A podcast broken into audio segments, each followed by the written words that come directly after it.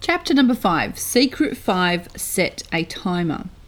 Also known as chunk down your task into manageable bits. Now, this one is super easy. If you're wondering how to get your shit done and you've opened to this chapter, set a timer.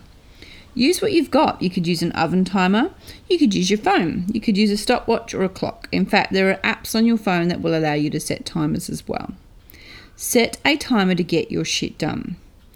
I work in a few ways. Sometimes I use 25 minutes, sometimes 50 minutes. I sit down, do some writing or do some blogging, and after 25 minutes, I get up, have a stretch, or I might have a cup of tea, or I might go for a quick walk and then I come back for another 25 minutes. This stuff isn't new either. Go check out the Pomodoro technique for more tips using the 25 minute thing. You can use it for anything housework, study, or even a workout. Giving yourself a time frame to get something done means that you push yourself to get it done. Remember, if you give yourself all day to get a task done, it takes all day or not at all. On big projects, I'll often set a timer for 50 minutes. When you've got a time frame attached to something, you know you will get shit done. This works great with kids too. Go tidy your room, here's a timer, 10 minutes, off you go.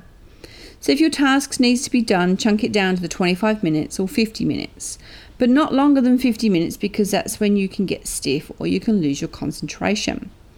I know you may think that you're in flow, but trust me, this shit works. Plus, science backs me up, so Google that. Our brains get pretty distracted these days, and I'm going to blame the internet for that one.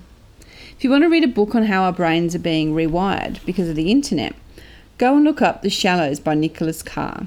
He summarizes that we have rewired our reading and learning techniques due to web browsing. Think about it.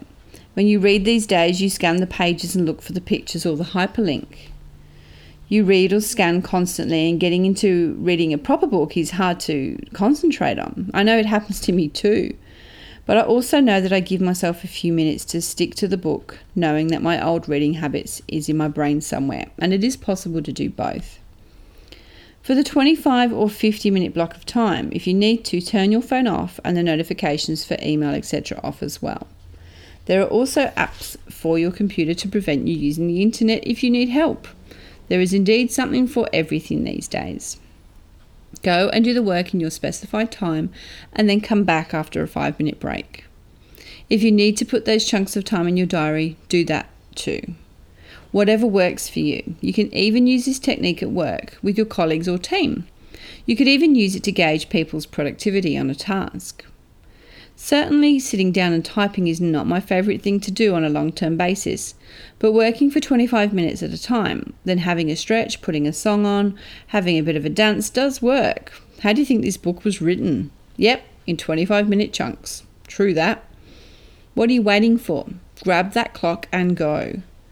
Why not use the following hashtags on social media to share what you are doing? Hashtag 25 minutes work for me. Hashtag 7 secrets get shit done. I'll see you soon on chapter 6.